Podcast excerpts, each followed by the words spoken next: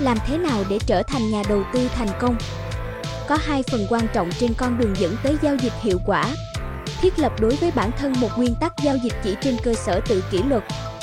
Học cách loại cảm xúc tiêu cực còn sót lại từ kinh nghiệm giao dịch đã qua. Nhờ nguyên tắc kỷ luật cá nhân, sự tự tin theo đó cũng được phát triển, đó là yếu tố không thể thiếu đối với các hoạt động trên thị trường.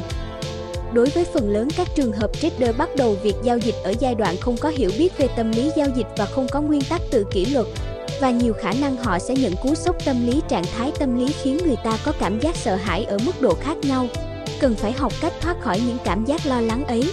Khi đó sự sợ hãi sẽ bớt đi và kết quả là bạn nhận được những hiểu biết mới về bản chất thị trường.